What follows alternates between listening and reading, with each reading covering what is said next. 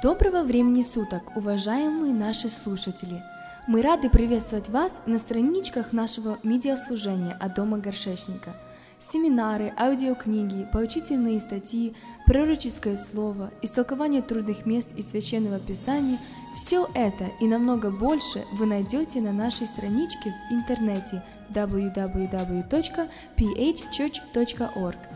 Если же вы хотите связаться с нами по электронной почте, пишите нам potterhousesobaka.mail.ru А теперь время для служения слова. Для вас проповедует Иван Чокля. В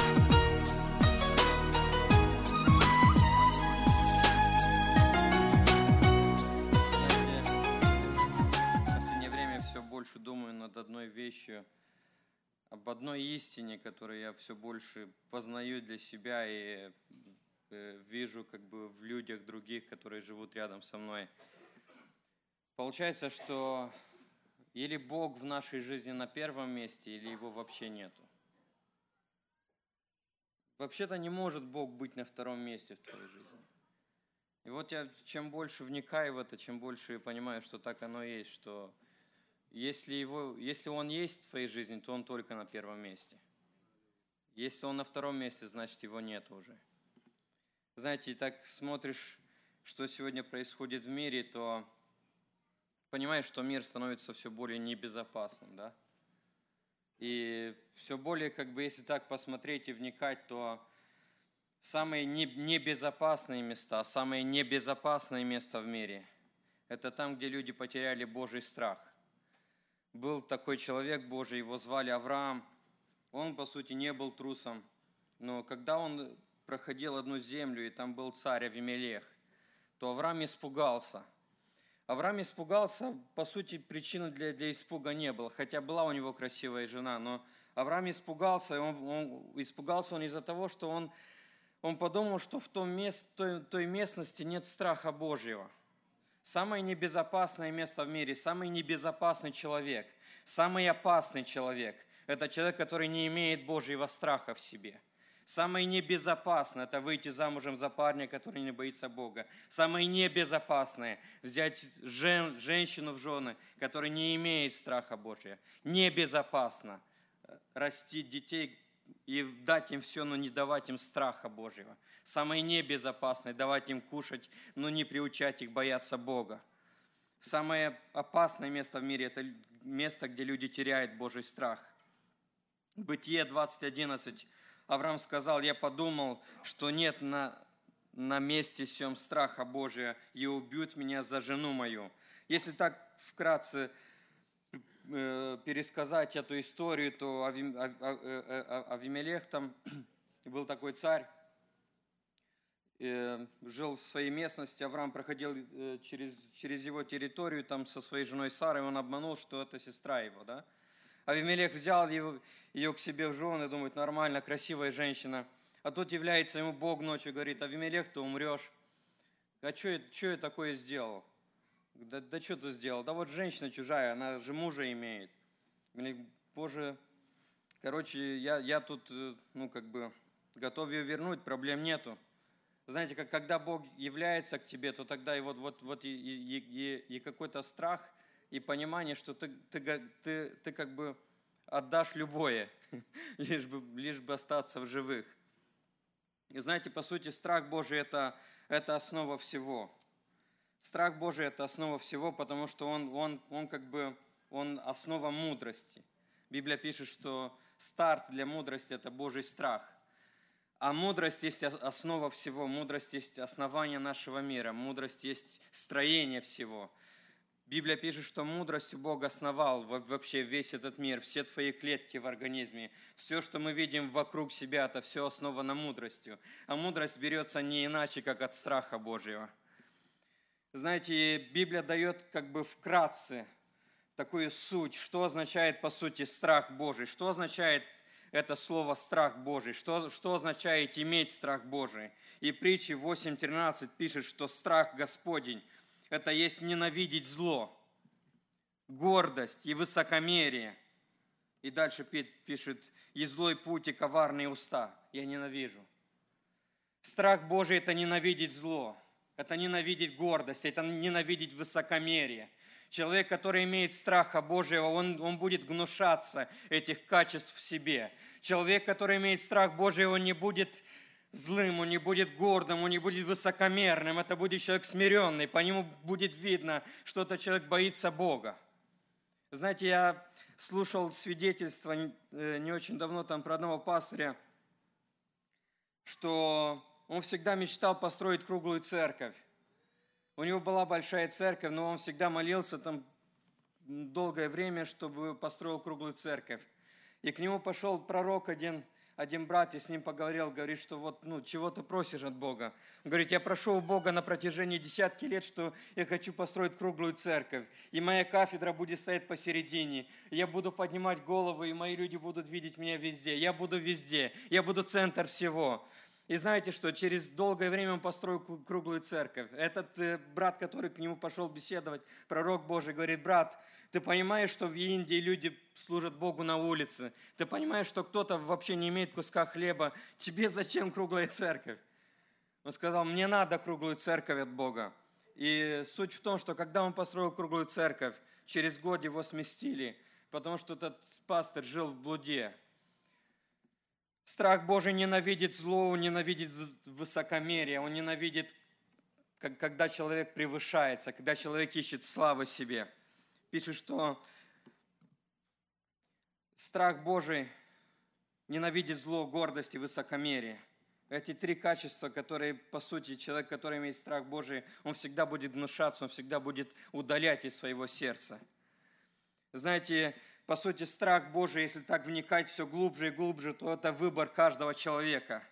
И притча пишет за то, что они, не, а, за то, что они возненавидели знание – и не избрали для себя страха Господня. По сути, страх Господень это, – это то, что мы можем избирать для себя. Если ты ненавидишь знания, то ты, то ты не боишься Бога, по сути. За то, что они возненавидели знания и, и не избрали для себя страха Господнего. Страх Господень у него не избирается. И знаете, если пойти дальше, то мы можем спросить себя, вообще смысл бояться Бога? Зачем бояться Бога? И Павел пишет к филиппийцам про, свое, про, про спасение верующих. И это страх Божий имеет прямое отношение к нашему спасению.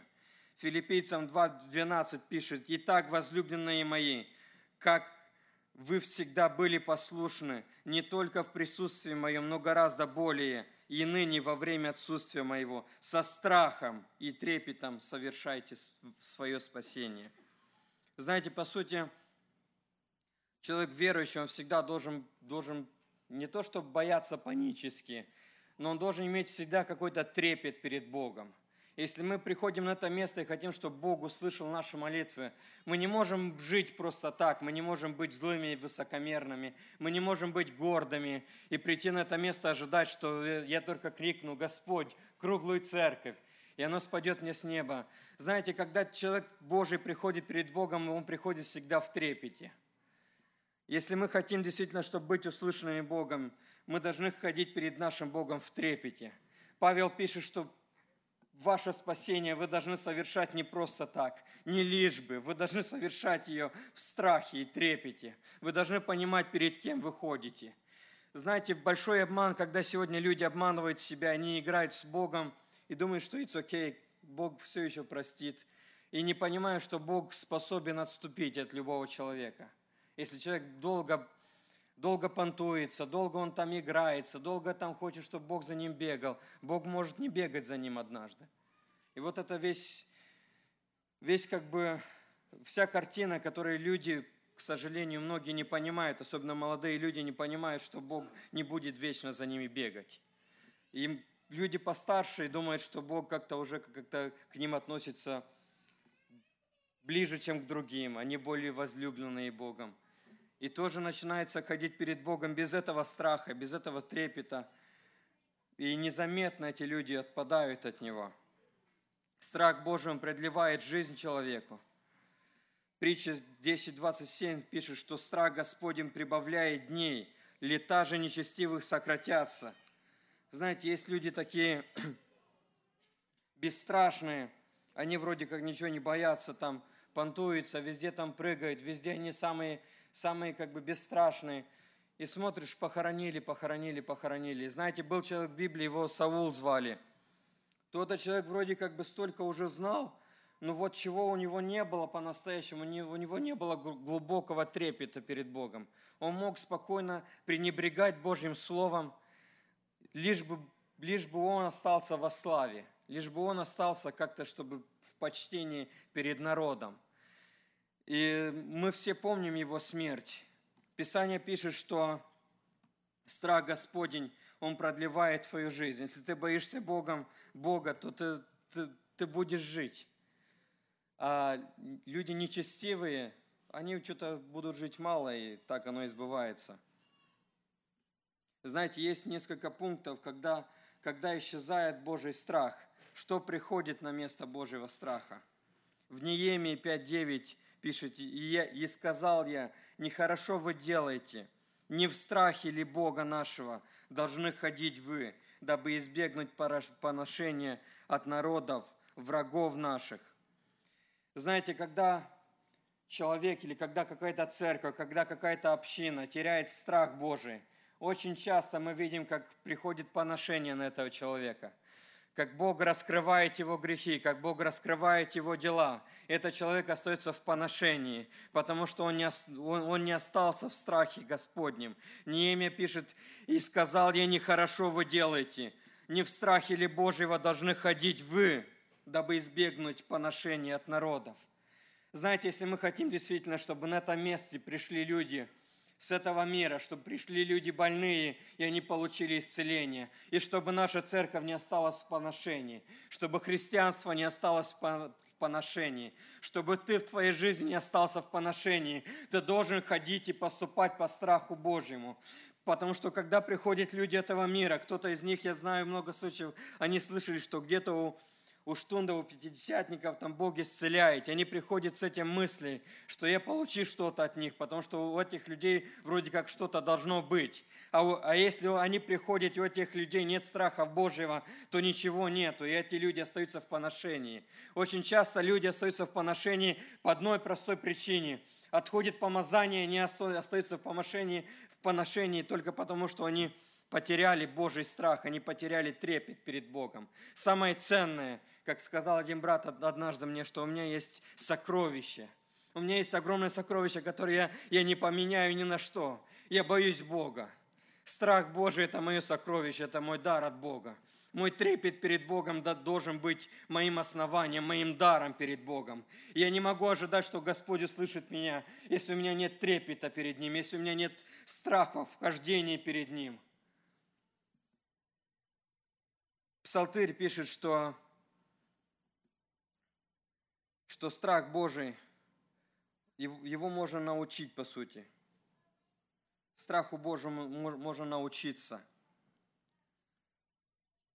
Давид пишет, 33-й псалом, говорит, «Придите, дети, послушайте меня, страху Господнему научу я вас».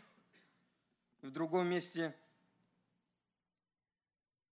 пишет, что придите, сейчас, секунду, что э, в то время, как, когда действовал Дух Святой, то люди имели страх Божий. Это в Деяниях 2.43 пишет, что был же страх на всякой душе, и много чудес и знамений совершилось через апостолов в Иерусалиме.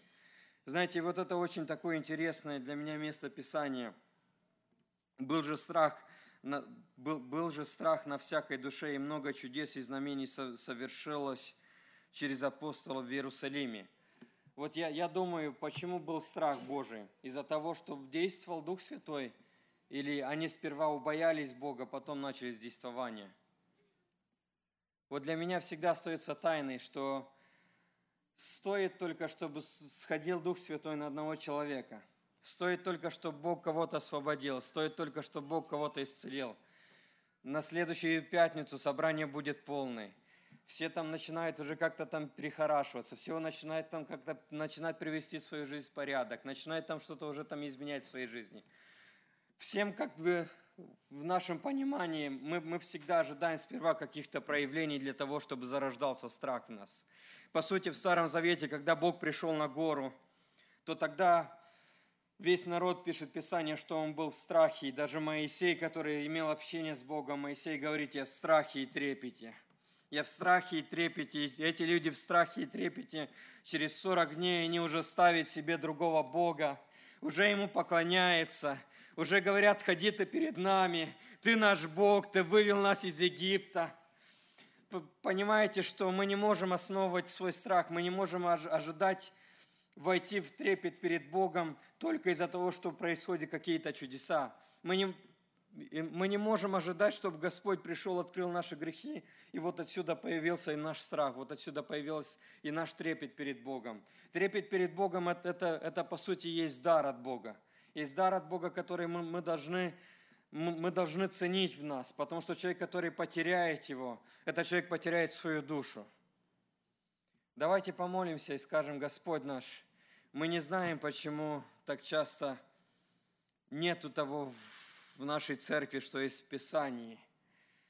Но мы видим в Писании, что отличала их одна, одна деталь. Эти люди имели трепет перед Богом. Эти люди не играли с Богом. Эти люди ходили с страхом. Они ходили в страхе и трепете перед святым Богом. И если мы сегодня не делаем так же – и только возмущаемся, говорим, где все те чудеса, которые были, то я предлагаю, чтобы мы в первую очередь пересмотрели вот этот маленький элемент, который очень важен перед Богом. Как мы вообще перед Ним ходим, на что мы смотрим, о чем мы думаем целый день. Есть ли вообще Бог в нашей жизни? Вот, вот, вот что меня волнует больше всего. Есть ли Бог в нашей жизни? Потому что если есть что-то на первом месте, а Он на втором – то я верю, что его нету. По сути, он может, он может быть только на первом месте. Если он есть в моей жизни, только, он только на первом месте. Если он есть в твоей жизни, он только на первом месте. Я бы хотел, чтобы мы пересмотрели наши сердца, что если Бог есть в моей жизни, Он только первый. Если Бог Он есть во, во мне, Он только первый. То я бы хотел, чтобы мы эту истину действительно э, вникали в это. Действительно, как бы понимали, что Богу важен наш, наш трепет перед Ним. Очень важно перед духовным миром, как мы ходим каждый день. Перед тем, как мы, мы появляемся на этом месте и там все воспринимаем ангельский вид, Богу очень важно, как мы ходим целую неделю. Давайте помолимся скажем, Господь, помоги нам вникать и понимать, где мы не ходим так перед Тобой.